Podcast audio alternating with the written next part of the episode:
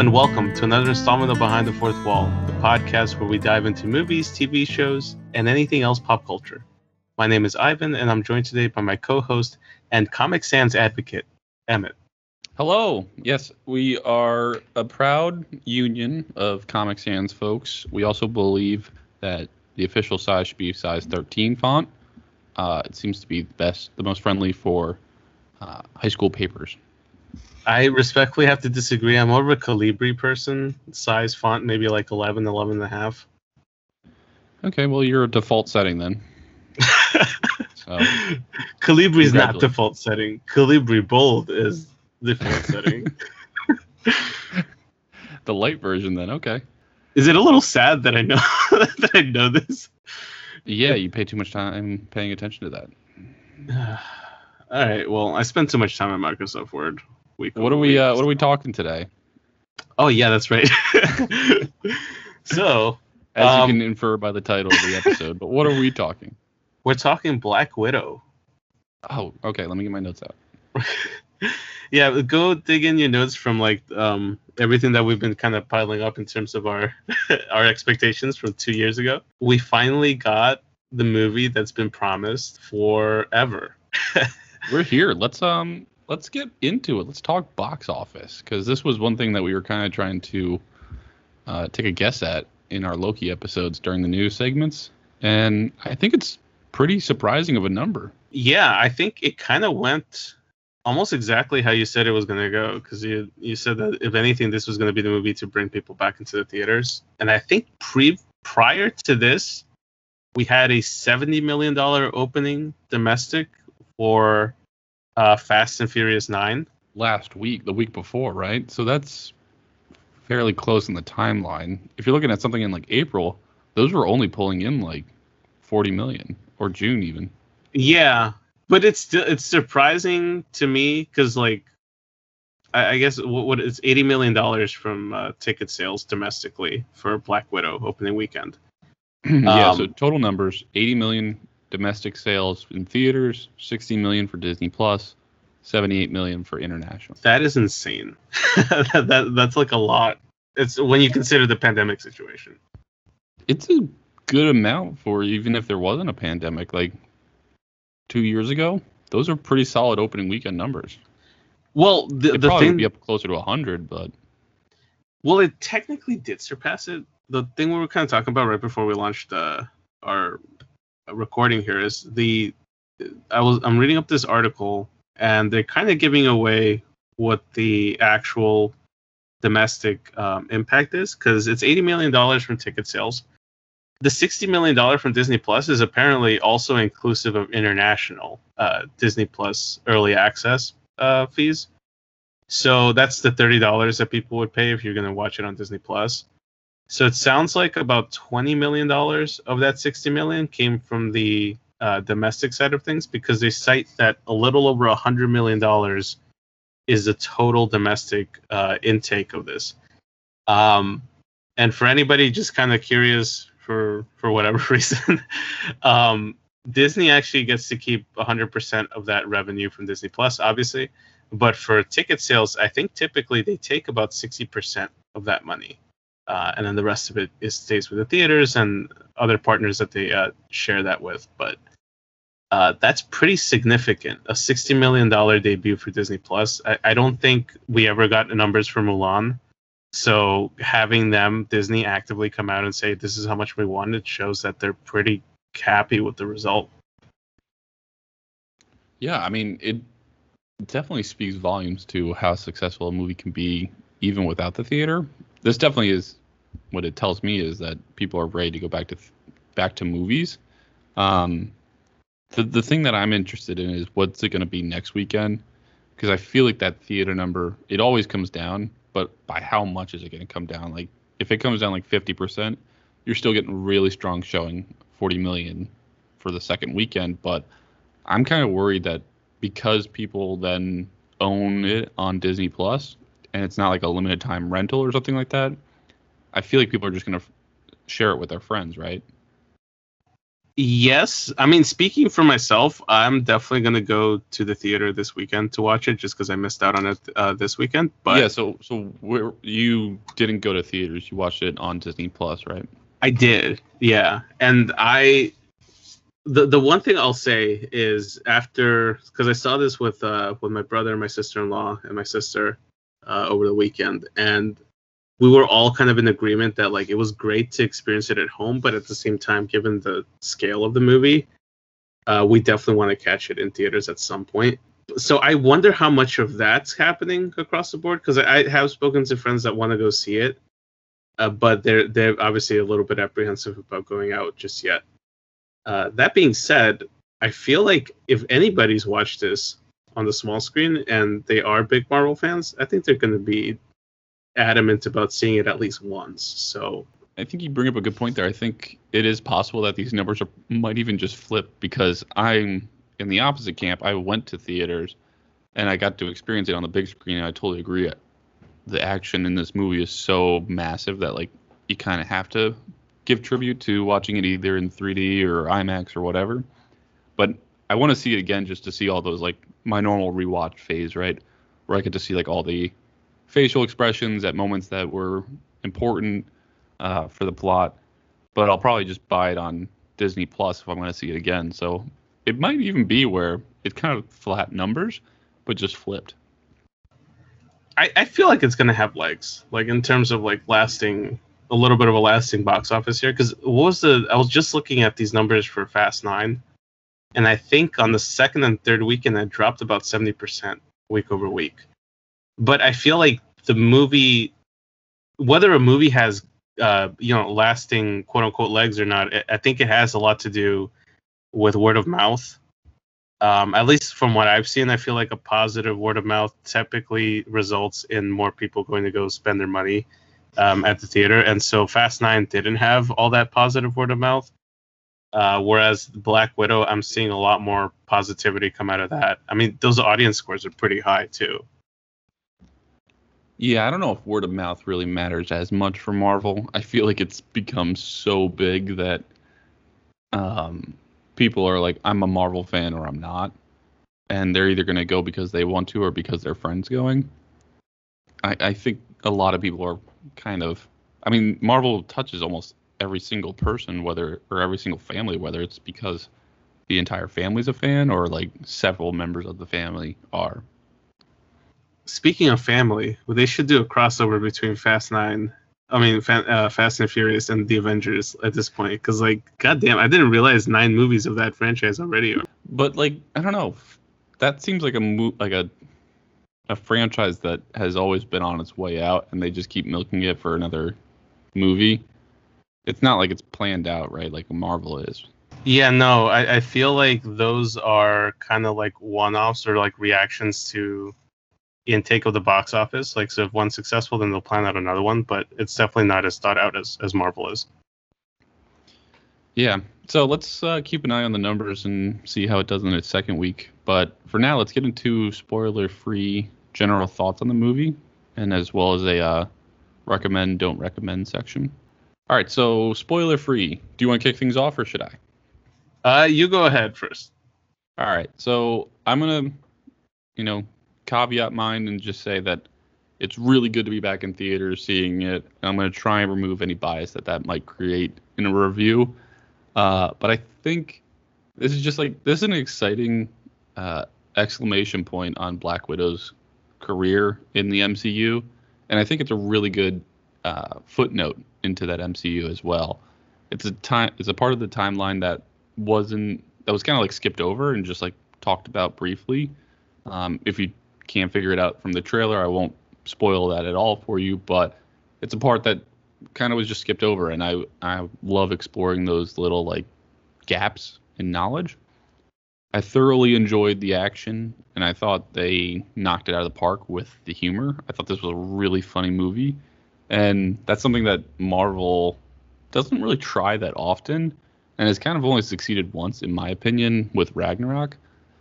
So at the end of the day, I would 100% recommend go going to see it, especially if you're like an OG Marvel fan. This feels like a really good conclusion to Phase Three, um, as well as all the phases before it. So if you're not like in love with growing with Marvel into Phase Four, this still feels like that vibe of the originals. Uh, just for me though, I feel like what are we at now? Like 24 movies for Marvel. I'm putting this right in the middle of the pack. I think it's right around like 12, 13, uh, maybe 14 uh, of the pack. It's not. It's really tough to crack into the top 10 of Marvel movies, but it, it's certainly not a bottom five or 10. Yeah, I, I, I gotta echo a couple of the, a couple of your points there. I feel like this was a solid mid-tier entry uh, into the MCU.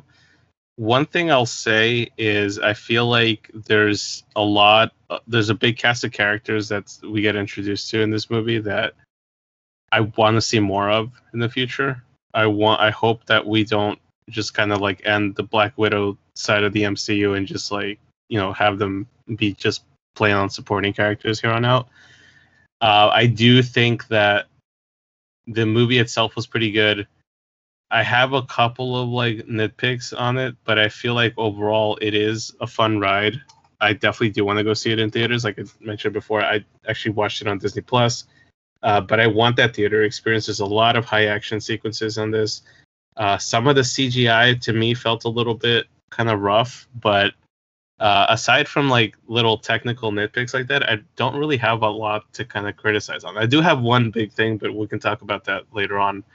Um, but overall, I thought it was fun. It was a good way to kind of segue us back into the movie theaters. Um, like you said, I, I, feel like we we I I've missed like having an actual Marvel movie to look out for. Um, on that note, though, I will say that from like a narrative standpoint and all that, I maybe have gotten a little spoiled by the Disney Plus Marvel shows. Um, because obviously I feel like w- when it comes to story, there are certain elements in here that I feel are a little bit rushed, but uh, it's still it's still a good ride. Yeah, well, that might be unfair because those shows are six hours long, and this is a two to two and a half hour movie, so it's really difficult to give the, like enough service to each character. Some parts have to be rushed, so it's it's hard to flip that switch back from what we've been in for the past six months of watching shows that are really taking their time to develop their plots versus a movie that has to do it quickly. I, I will say though that the the one thing going against this movie is you alluded to it before. It's been delayed for like a year and a half, so it gives it a lot of time to be overshadowed by the TV series or to kind of be forgotten about, um, or in some other cases to be hyped up even more, where it's like they've had so much time, this is going to be great, and then it, it's really difficult to be to live up to everyone's expectations uh, in that regard. It is, and I feel like it does a pretty good job of balancing a lot of that kind of expectation. I feel like my criticism of it in terms of points, so the reason why I kind of say maybe narratively it's not quite as good as some of the Marvel shows, it's not so much the length of, of time, it's more so like the character choices. I feel like this movie was so full of action that sometimes we'd have really good character moments, and I'm like, we I wish it could have just gone like one or two minutes to kind of let it let the, the emotion kind of simmer on the scene. Whereas this movie's like the beats are really really fast, uh, so we don't really get a lot of time to, uh, I guess, to stick around with some of these characters um, when they're having some of their moments. So. That, that's a fair critique. I, I would agree with that too. Um, it almost felt like they are trying to overcompensate for, uh, you know, objectively uh, Black Widow's not as strong as like an Iron Man or a Captain America or a Thor because of their superhuman powers. So I think they might have been like trying to overcompensate with like let's go bigger and badder with our explosions and our fights, um, in a way to make it keep up with the other movies. She does seem superhuman in this movie. the amount of like falls she takes. Halfway yeah. through this movie, I'm like, ah, damn! Like her bones must be like jelly at this point. I was like, oh my god, she's gonna die in this one scene, and then she just bounces back up. I was like, wait, what happened now? yeah, some of that I was just like, all right, you we're stretching it out a little bit here. but I can tell we're uh, we're both chomping at the bits to get into a little spoiler stuff. So uh, if you haven't seen it, you still plan to. Definitely, we both recommend it. Um, And I think we both re- would recommend going to theaters as well. So uh, try being in that crowd. I think my I mean I went in a matinee showing uh, on a Saturday and it was pretty empty. So I think there's probably a time where you can figure out that if you're worried about like the COVID situation and sitting near people, I think you should be pretty good at being able to find an option, especially since there's not a lot of movies out. So a lot of theaters are putting this in multiple of their uh, auditoriums. And they do seem to be going out of their way to making sure that people are feeling safe and comfortable there. Because at least in, sure. in, in my area, it seems like the theaters are being cleaned like excessively. Yeah. And then if worse comes to worse, it's on Disney Plus. Like the thirty dollars is totally worth the price tag there. True, and I, I'm pretty sure we both have paid that or will pay that, um, as well as movie tickets. So re- we recommend it, but if you haven't seen it and you don't want anything spoiled for you, throw us on pause. Come back after you get to watch it. Otherwise, we're gonna get into it now. So Mephisto, I can't believe. and Wolverine, are you kidding me? God, in both in the same scene. All right, so we usually title this section "Scenes, Character, Plot Discussions," uh, which works out pretty well when we're doing a short episode on like Loki or something like that. So we're not going to get into every single scene, so there's going to be a lot omitted here. But is there anything that you want to start with in particular? Yeah, I just want to quickly point out. I think this is our first movie review. For a long Uh, time, I mean, like Wonder Woman '84 was like the last one I think we, or maybe Justice League. it's it's been so long that I'm like, all right, is this the first time we're tackling it? But this know. is the first one from like theater timing. It, yeah, that, that that's true. That's true. Um, you know what this movie, um, I feel like does a, and I mentioned this in my spoiler-free thoughts, but there's a lot of supporting characters in this movie that get introduced that I think are it's cast really well. There's Yes. nobody in this movie that I can point to and I'm like, oh, that character annoyed me, or this character felt like they had no purpose at all to kind of serve the story. Except for Ross. Um, yeah, well, yeah. what is this guy doing? Does he have like jurisdiction everywhere? he he is everywhere. He's like a cancer in the MCU. um, but no, he so there, there's a lot. Uh, primarily, we, we're talking Florence Pugh as Yelena Belova. Mhm. We have Rachel Weisz as Melina. We have uh, David Harbour as Alexei. Um, slash Red Guardian. Yeah, he was my favorite. He he he is. What is it with him and like the Russia connection? Because his character on Stranger Things, I think, is also in Russia or something. Oh, is he in Stranger Things? Maybe I should give that a try. You should. You should give it a watch. Um, I don't know about you, but I'll, I'll start off with this because I feel like before we get to ScarJo, because I feel like we we should give her her her, her space on this, right? But uh, for me, Florence Pugh kind of stole the show for me in a lot of the scenes that she was in. Yeah, she was a really powerful actress in this movie. She was cast so well that sometimes there were a couple scenes, um, particularly in like the the, the Budapest. Uh, Budapest. uh, Budapest, the Budapest sequences, uh, where I kind of felt like there were instances where I felt like Scar uh, ScarJo was kind of outshined by by Florence Pugh. which is tough to say because ScarJo really brought her A game on all of her Yeah. like dialogue scenes. Yeah, Uh, she was really killing the script there. But yeah, Florence Pugh was like could work like bring up the waterworks on cue, and I thought she was like Oscar worthy for like supporting actress in this. she was, and I I know like I've seen some of her other stuff, so she's definitely a high caliber actress. I feel like this is the best performance that I've seen out of Scarlett Johansson for uh, Black Widow. Mind you, we barely really got to scratch the surface with her character, as is kind of showcased here, right? But Yeah, but I do feel like I'm I'm glad that they finally gave her her, own movie and her own time. To me, this movie feels like it should have happened maybe six years ago, uh, only because like w- people were asking for this movie for a long time, and I guess it kind of fell on deaf ears here. But Well, that's the thing, and also for people who haven't seen it that are still listening for whatever reason that want the spoilers, this is this takes place between Civil War, where she kind of becomes like an outlaw because she broke the laws, and uh, the start of Infinity War, where she helps gets the band back together because the Avengers broke up. So this is like, what did she do for two years while on the run? And she basically is like reuniting with her family uh, not her biological family, but her uh, like Soviet family that was put into America to bring it down, right? Uh, yeah, pretty much like a spy kind of family. That opening though, I was kind of confused. I was like, "Am I in the wrong theater?" yeah, for a few minutes I was like, wait a minute, Ohio? No, she's from Russia. yeah, but I liked I liked that opening where we get a young her and uh you know the younger family and it feels like it is they are a family and they've been doing it forever obviously but they had only been doing it for like 3 years but you can see what an impact that left on them throughout the movie.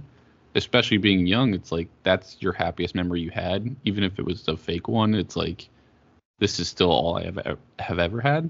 And that's really hard to um i think that's probably really hard to act out but florence really killed it in that role where she's able to bring up those emotions as an adult. Definitely, and I the the other thing about this, um, especially the opening sequences, I was a little surprised and kind of taken aback that Marvel went there with the child trafficking angle of things. Because marvel's allowed to. I don't think disney is. Well, they, they well they went there. They, you know, they, they they took it they took it there, and while it definitely is like a um an element of the Black Widow character, it always felt to me like they were kind of just purposefully dodging Black Widow's backstory because they didn't quite know how to handle it. Um, and that opening sequence, and throughout the rest of the movie, it like obviously you're the implications of trafficking are kind of like uh, kind of spelled out for you, but uh, it, it, it, I thought it was powerful. Um, the child actresses that played uh, both Black, young Black Widow and um, Yelena, I think did a really good job with what they were given. And it the opening sequence left an impact for me because it kind of I was kind of like torn with the fact of like is Alexei and Melina like are they good people at heart or are they just are they just as bad for going in like willingly going through the system, you know? But yeah, I, I loved Alexei as a Yeah. character because he's so much more complicated than face value. Like he was supposed to be a, the super soldier for Russia and be the Captain America, but for them, and then he was just put into these like desk jockey type jobs, like roles where he's just going undercover and not really doing much. And then he's just shipped off to prison, which kind of felt like um, Isaiah Bradley's story in Falcon Winter Soldier, where it's like the country that you think you're serving is just turns on you. Uh, and then it he goes to where he's like, yeah, that family was kind of all I ever really had, uh, or was much more important to me than I recognized at the time. Yeah, you had a, a definite kind of like evolution of of him. I think him more so than Melina because Melina was a little bit more like harder to kind of read in the in, in the scenes after when they meet her up in her at her loft, I guess, or what do you call it, her cabin? Yeah, I think they intentionally made her more mysterious because you have to keep guessing at who the real villain is here. So it's like one of those things where it's like, oh, it's nice to see that she ended up on the right side. Um, otherwise, if you like make her too obviously good, then it's like it's not as fun to watch. There's so much in this movie that I feel like gets addressed because if you- if you're a hardcore Marvel fan, especially like a hardcore MCU fan, there's a lot of elements in this movie that got that have been Easter egged elsewhere, right? Like we finally got to look at what the Budapest um, mission was all about. Um, we we What was got the mission though? I feel like I didn't. I missed that. so from from my takeaway was just It was like the, yeah the execution of um of Dreykov, Okay. failed execution, I guess at this stage. Right. Okay. Then I guess I didn't miss it. but we we have we have that. Um, if anybody recalls when Black Widow's interrogating Loki in Avengers, uh, Dreykov's daughter is one of the things he brings up to her. First thing. Yeah. So like it just like what seemed like random little kind of throwaway lines before uh get filled out here and I always like that. Not necessarily because I want to make like a big thing out of, out of a small detail, but it's always so fun to kind of like build up a world like that. Um Yeah, it's definitely like Breaking Bad esque, where it's like a small detail now will be a major plot point or something to explore later on. And Marvel's done that so well. Yeah. Like we look back at like the Ten Rings, we're gonna get the exploration of that group now in Shang Chi. Um, and over here, like something like Dreykov's daughter referenced uh, back in Avengers, not really a comic book tie-in, not nothing really like there to kind of inference. It was just kind of like a throwaway line.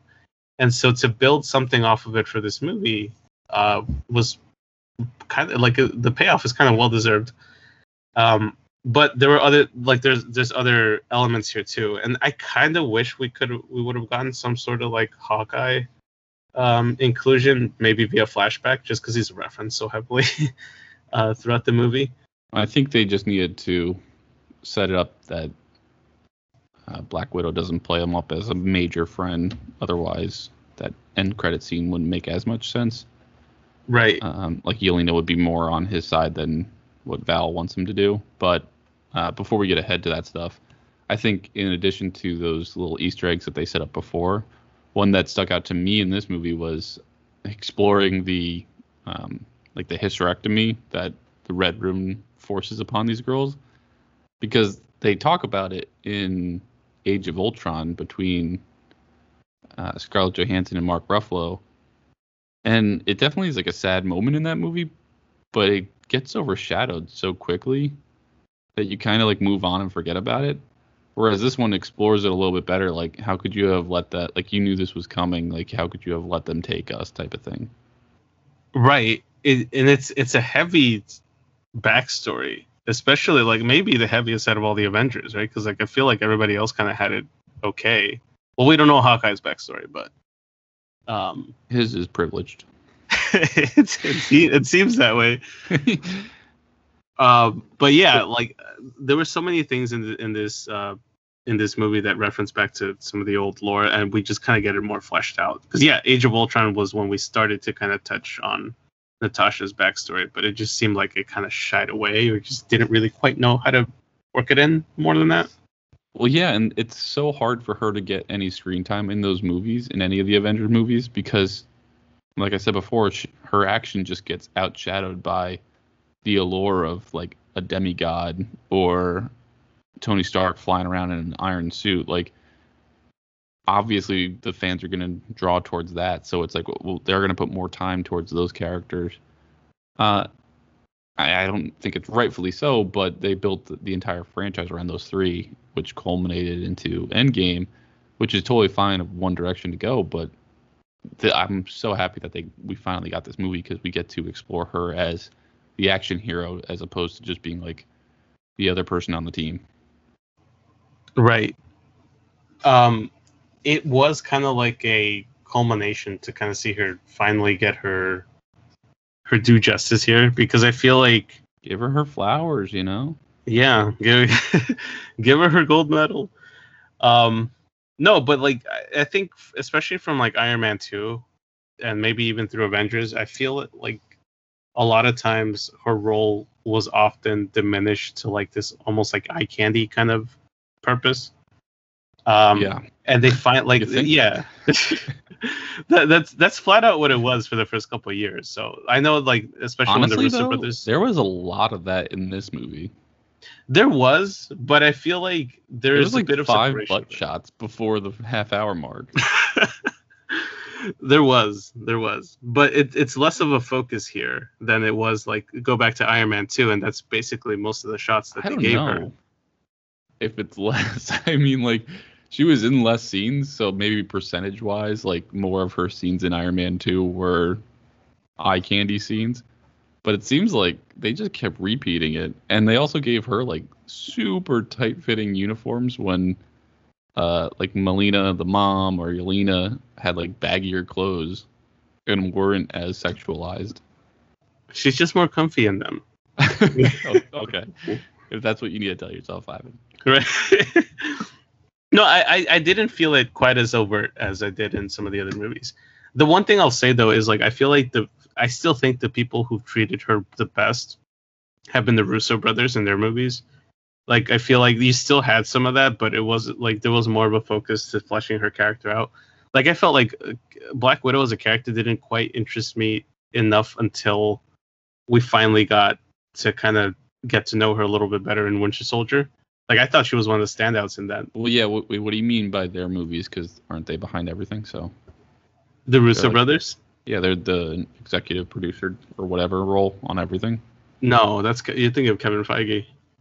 Oh, Yeah, no, the, the Russo the brothers, is they're not triplets. Um, no, they they directed the Captain America movies from Winter Soldier and on, and then they also did the Avengers movies after. So they did Infinity War and they did Endgame. okay.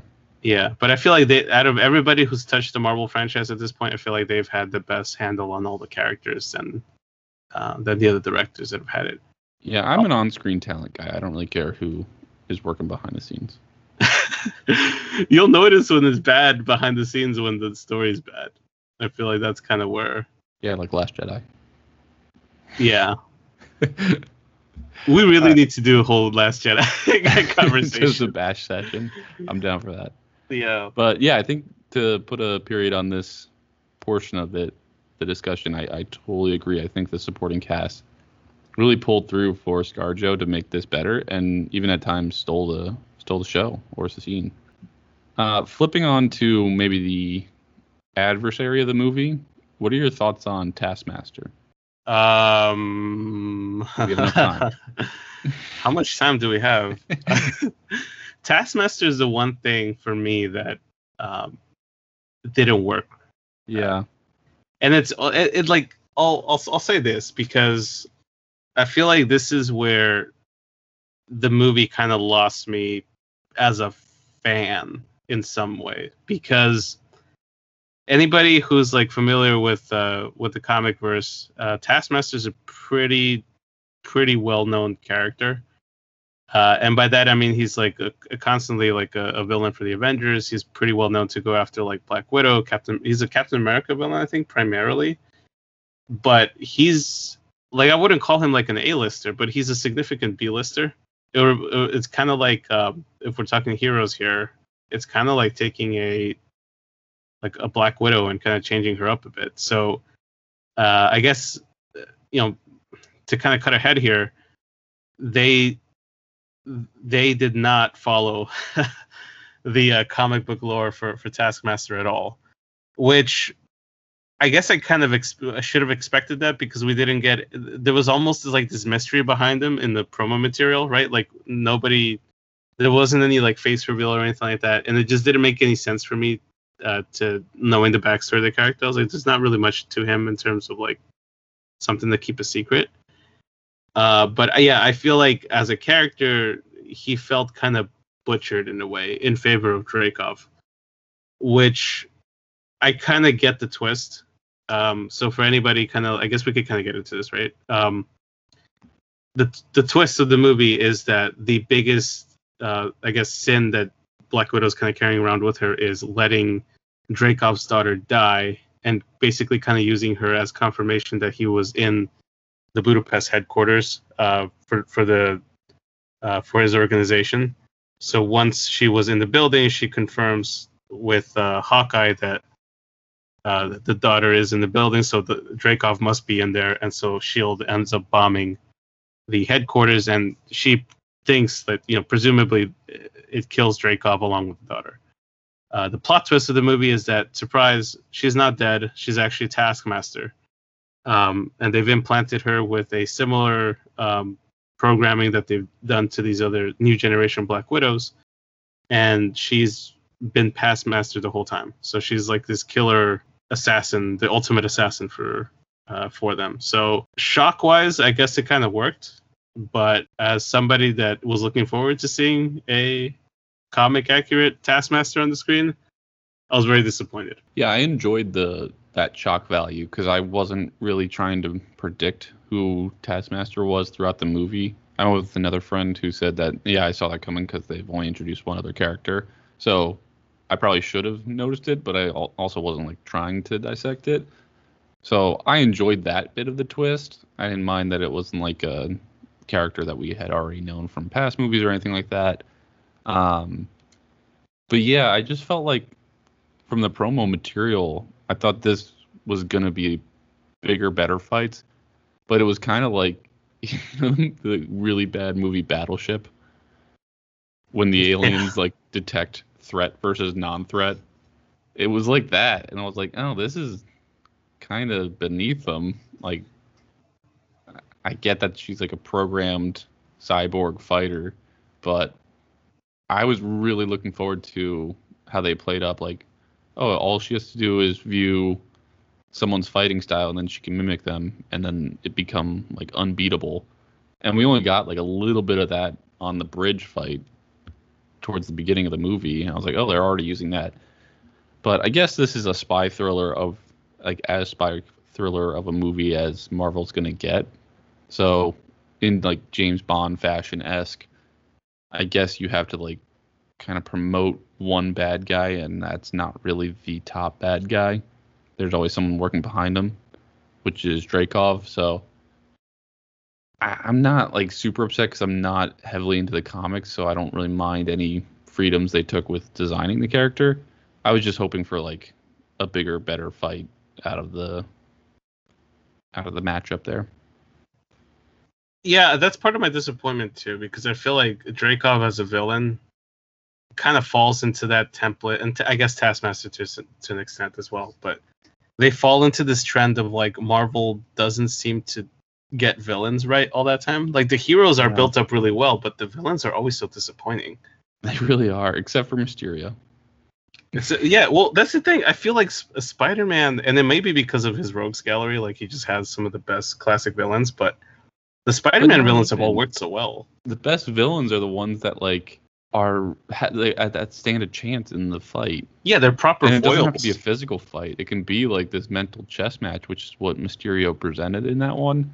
In this one, it just felt like I don't know. It didn't feel as matched up. Like I, I think you like you said, it kind of felt like Iron Man three with the Mandarin, where um, not necessarily the deviation of the comic book lore, but more of the way of like it's just not a threat.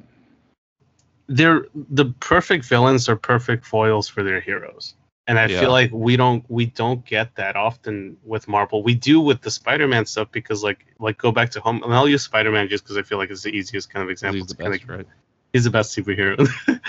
Um no but like homecoming right? Here's spider-man. He's a newbie to the hero game. He wants to prove himself to the big you know to the big guys. Um he's taking on vulture who is representative uh, almost the antithesis of that. Vulture also wants to make sure that he's like competing at a big league but his version of that is to up his arms game right? And so like they're both kind of on the same level playing field but they're working towards different agendas right? So they're perfect foils for each other. Uh, they're they're both kind of on on the same kind of mid-tier basis within this world. Then you in uh, in far from home with mysterio you get a spider-man that's not very confident. He's got his uh he's got his faith shaken in himself. He doesn't know if he's going to be able to, to live up to the to stark's legacy. Uh, and then you have mysterio who's like overtly confident very cocky very like very full of himself and very fake. Uh, so they they kind of act really well as foils whereas over here with black widow i feel like if they would have brought comic accurate taskmaster to the screen regardless of whether it's a woman or a guy i, I like they could gender bend it i don't care but keep that backstory because it's a perfect foil for natasha. You have in taskmaster who's like this guy that's totally in control of everything um, who's this like perfect hero surrounding or not hero sorry a villain but like basically pitting black widow in a corner who's uh, on the run. It's like the worst time to kind of catch her right? Because normally like black widow that's normally confident is one that's uh what you call it she, she's like matched up with the avengers and over here she isn't so i feel like they just didn't quite get that right and it sucks because i feel like they had the proper elements to make it uh to make it work and they just kind of dropped the ball there Yeah, I that's really well said. I totally agree with it. Um, I will say though that the at least the they brought it with the action scenes. Like we we joked about it before, but there were so many moments where it's like the Black Widow of old wouldn't have survived that fight. uh, it was cool to see her, you know, fighting on debris falling out of the sky or uh, on a motorcycle chase throughout the the city, and then having to use her smarts to get away. So I, at least they brought it there, like in those moments, and they actually made them uh, difficult for her. Yeah, visually was great. Thought they did an amazing job with the choreography and all. Um, I think my sister-in-law at one point during the movie, she's like, "Damn," she's like, "How is it that a cliff jump killed her, but she's like survived the ultimate falls in this movie and she's still fine?" Which, yeah, like, yeah, damn. That that is a good point. Um, uh, well, let, us get into the, some of those scenes though. Do you have like any favorite scenes that stuck out to you?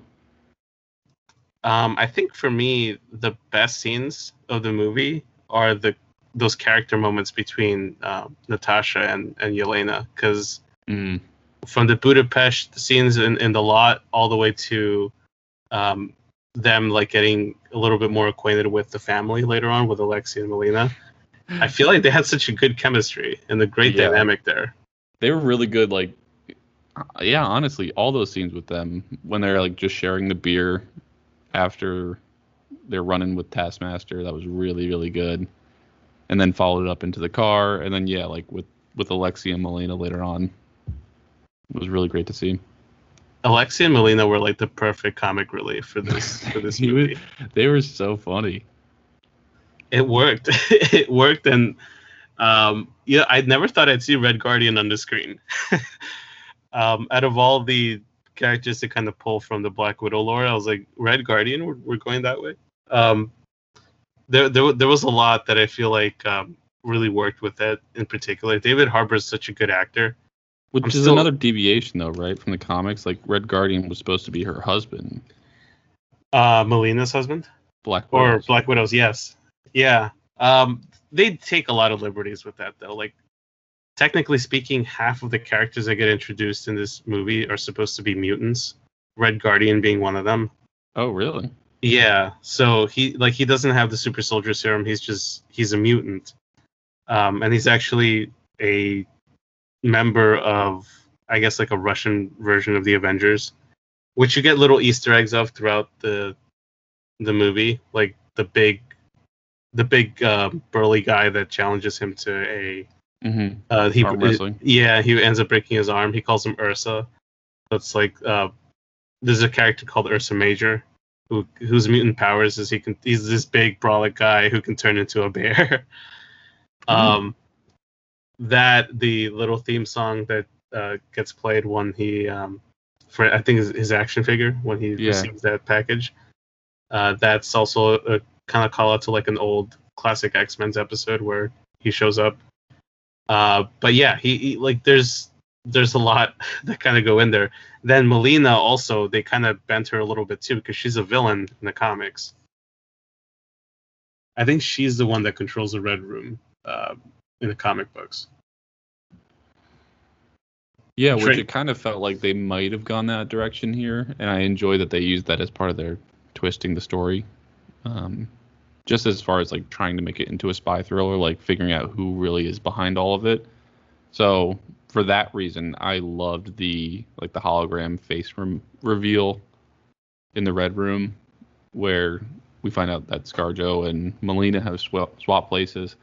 I thought that was the best part, and then she wasn't just like antagonizing Dreykov. She was actually trying to have him break his nose, and then when she slammed her own head on the desk, I was like, "Oof, this this part's got me." Yeah, I feel like that. I I really enjoyed those scenes because it's kind of like a callback to Winter Soldier, where she pulled the same kind of trick right. to the World Council. Uh, but it's classic like Black Widow. It just kind of defines it. And I do have to say they kind of had me when um, when Dreykov was was uh, like relentlessly punching her in that scene. I thought, oh damn, they really put her in a corner. And then when they flipped the switch on him, I was like, oh they got me. I, I honestly didn't think this was good the way that they were going to pan it out. So yeah, I didn't see I didn't see it happening that way at all. So that was really cool to watch her outsmart him. And it definitely speaks to like consistency in, in her character too, because she she is always like one or two steps ahead of everybody else. Um, starting off when like she tricks Loki into revealing his plan with the Hulk back in the Avengers movie. So Yeah, and the funny thing too is like it's already after revealing that it doing a big reveal like taking off the hologram face. You should be like, oh, there's a bigger plan at, at foot here. But then I continue to get sucked down the hole of being like, wait, no, she's losing this. Like it's not going according to plan, and then it reaffirms that they are, have thought of everything. Yeah, and the one thing that kind of took me a little bit aback is like the to to backtrack a little bit in that cabin scene when after she has like a heart to heart with Melina and then Melina's like it's too late I already informed the red room they're on their way. The first time I I watched it I was like wait why didn't she get a bigger reaction out of that? You know, and then like a little bit after I'm like oh okay like they kind of came up with this whole plan immediately after that scene Right. uh, but for for a couple minutes, I was like, "Oh damn, Melina really did backstab them." Well, yeah, Uh, you're led to believe that until the face reveal. Then you're like, oh, okay, pieces are starting to fall together now. Yeah, I did like that they kept around um, Alexei for the for the final fight there too, because uh, the one thing like throughout the movie, I was like, I hope he gets his moment to shine in a fight somewhere. and he stole the shield as if he was stealing Captain America's shield from his story. That was so perfect. I love his little like BS stories when he's like, I think it is Ursa, right, that questions him where he's like, "When Yeah. what year was this?" He's like, "Oh, it was like the '80s, I think." 83 or something like that. Yeah. Yeah. He's like Captain America was still on ice. And then just Oh. snapped his wrist. I love the story about uh when he was w- trying to cheer up Yelena, and he was like telling the ice fishing story. Oh. How does this relate at all? You know, it's a father story. He was just so funny in this movie. That that was one thing that really made it for me.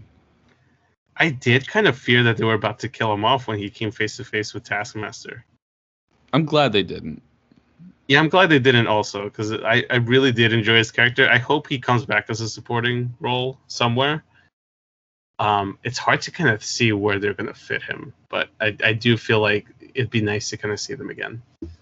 Yeah, let's kind of focus on what comes next, unless there's any last scenes that you want to talk about before we move on to the end credit scene. Uh, no, the only thing I'll say is like I was very satisfied with Dreykov's death in this in this movie. I will say that that's the Did one he thing die? We they- didn't see the body. his, his glasses survived. So Yeah, did he die? I don't know. Maybe Black Widow too. if you look closely, Dreykov actually rolled into an escape pod right before the fire struck him. So he's technically not dead. Yeah, but it is satisfying that like Yelena was the one to do it. That kind of finished the job for Scarlett Johansson. Yeah, hundred percent. But okay, let's move on to the end credit scene, which has some lasting impacts on what's going to come next in the MCU. So essentially, we see um, Valentina, the character from uh, Winter Soldier, or Falcon and Winter Soldier, who recruited John Walker for something, or is going to use him for something later on in the future. She visits Yelena, who was confirmed to have been snapped away, and then is now visiting Black Widow's gravesite, uh, and is having just a, you know, intimate moment alone, just reflecting on life. And then Val shows up and says, like, do you want revenge on the person responsible for your sister's death? And shows a photo of Hawkeye. Complete with his little mohawk get up and all. It's it's, serious. it's up to date photo. It's a LinkedIn photo. It is. Um, I, I so Were you I into got- this ending? trying to figure out like what the um, what the end goal is here with her character. Yeah, it feels like something I don't really care to follow, but they're going to pursue it pretty often, and then it seems like it's going to be something very big. I didn't care to follow. Like I kind of know where they're going with like what she's trying to do. I just don't know what. You know, like she seems like a big um, actress to just play a minimalist role. You get what I mean? Like, I, it's yeah, kind of like another it's another Nick Fury type of role. yeah, it's going to be used a lot. she seems to be like the the uh, anti Nick Fury I was gonna say she's like building the anti-Avengers. Like she's gonna use Yelena as Black Widow. She has John Walker as Captain America. She's kind of just building the exact same crew, but just opposite. I think they're they definitely are steering towards the Thunderbolts. Uh, only because the inclusion of General Ross and him looking sickly in this movie kind of confirms my suspicion of like I think they're taking him in the direction of Red Hulk. Um, only because he only becomes Red Hulk to save himself from a disease in the comics, uh, and not iconically, but like visually, one of the big detail pieces in the in the books was like he had this red cane that he was carrying around. Um, visual hint of Red Hulk. Uh, and they like uh, if you if you do look at his um, intro scene in this movie, he is uh, carrying around that red cane. So Oh, I didn't notice that. so they're definitely building up the Thunderbolts. Uh, I want like I was like, all right, is it going to be Thunderbolts? Is it going to be Dark Avengers? Which one is it going to be? Uh, and I, I think you're right. Like they are building up a anti-Avengers team, so Thunderbolts will probably be the more uh, the one that makes the most sense. What I hope doesn't happen is they take a full-on Suicide Squad vibe Mm, for Marvel, only because I feel like it's been done to death at this point. Um, I hope they take it a, a little more Dark Avengers route here. I what would that entail, like villain-wise? Are they the villain? Yeah, no. So the the Dark Avengers uh, route of this would be literally just like the the anti Avengers when it comes to like wh- how they operate, but for the public, they're viewed as the replacements of the Avengers. So it's basically the government coming in and saying like, "Hey, here are your new heroes. This is your new team that you're going to rely on." Um, and what ends up happening in that story is that the real Avengers need to reassemble basically to kind of take back that spot because publicly it's not going so well for the for the Dark Avengers. They're like committing crimes and stuff publicly. Um, so, th- and the reason why I say that is because Thunderbolts to me in the comics always felt like a Suicide Squad, like forcing you to work for the government kind of thing, with complete with the chip implanted in your head to kind of blow you up if you disobey. So it just kind of seemed like a direct copy from what DC is trying to do. Which would not be a great way to go with it. Probably not, but I mean, like, we'll see what this new Suicide Squad does. I mean, James. Gunn's doing it, so I'll see. Yeah, oh, coming soon, my one man review of Suicide Squad. yeah, I just have zero interest in that movie. Um, yeah, I don't know. I people were going crazy over this in Twitter, where it's like the conversation that Yelena and Hawkeye are gonna have is gonna be so heartbreaking, and it's like, I really hope they don't get to that point in the movie. That that that comes up in because that would be just boringly predictable. I feel like they'll It's a- probably. it's a Martha moment. yeah, maybe. I mean, I'm more so interested in her getting to interact with Hailee Steinfeld's character because this this is clearly a setup for the Hawkeye show that'll be coming out before the end You of the year. You say. Young Avengers one more time. No, no, not the Hawkeye show. Um, the Disney Plus Hawkeye Isn't series. she a Young Avenger? She is, but but no, I, I like what I what I mean is like they're we're talking about two characters that will be taking on mantles of Avengers that are essentially at this point like hanging up their um or retiring, I guess in Hawkeye's in Hawkeye's case. Um no, but like it'll be interesting to finally see what the dynamic of the new Hawkeye and the new Black Widow would be. Because clearly that's where Yelena is headed. I don't think they're going to save this for a movie. I think this is literally just a build up for the Hawkeye show. Mm. So I have to watch that. It's good, I promise you. The, the You Kate haven't seen it Bishop the Kate Bishop character is like one of the best for the comics. And given all the like set images and stuff of them like sticking visually as close to the comic as possible, I'm definitely interested in the show. All right. Well, another one man review. I love how you haven't seen a single trace of this and you're just writing it I, off. just, I know. That's how good I am at this. I'm a pro. I have I have my hopes for for the Hawkeye show. Um, uh, but yeah, like I I think that's where they're going to follow this up. The, the Thunderbolts are probably coming. Um, who knows who else is going to be on the roster? Because I feel like they have their Captain America, they'll have their Hulk, they have their Black Widow. I guess they need an Iron Man, right? Spider Man.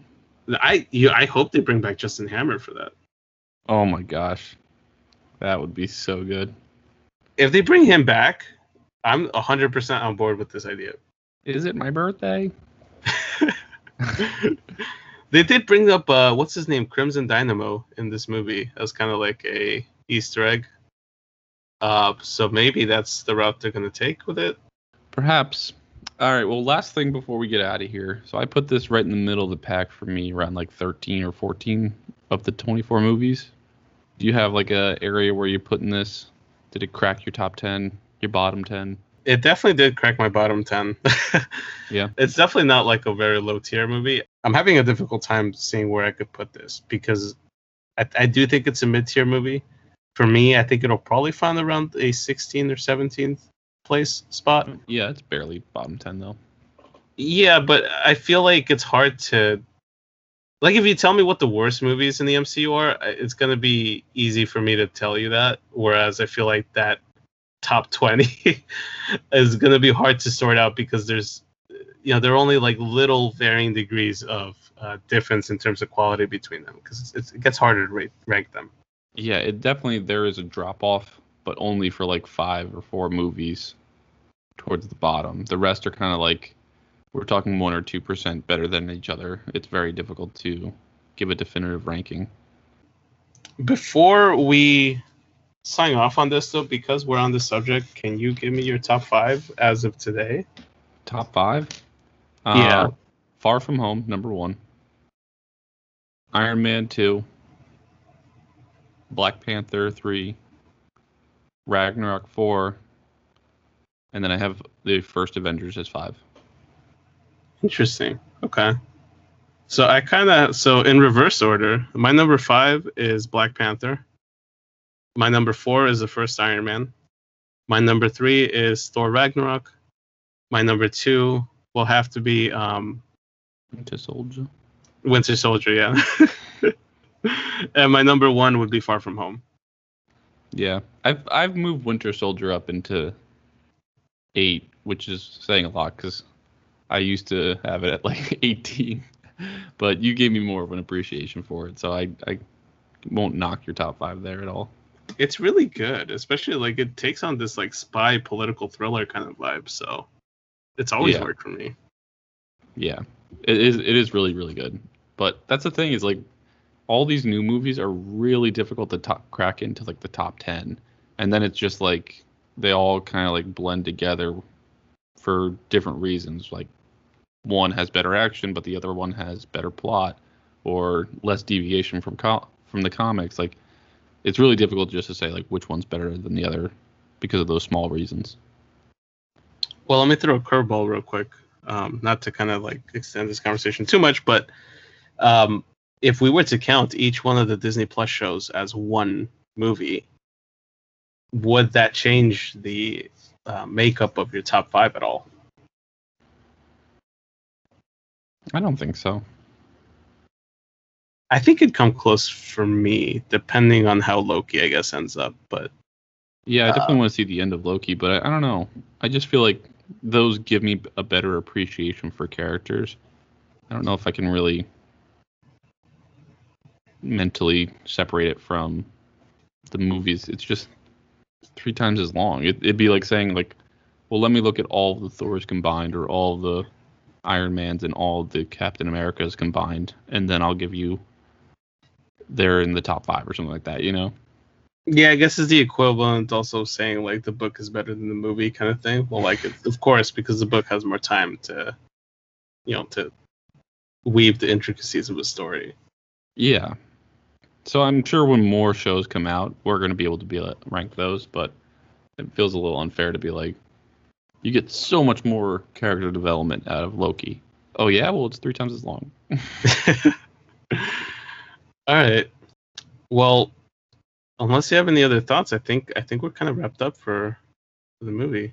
I think that's it. I mean, we obviously missed a lot because you can only cover so many things. So if there's any specific scenes that you thought really stuck out or um, plot points that didn't execute or anything like that, feel free to reach out to us on Twitter at BT4thWall, 4 being 4TH. Otherwise, thanks for listening. Thanks for listening.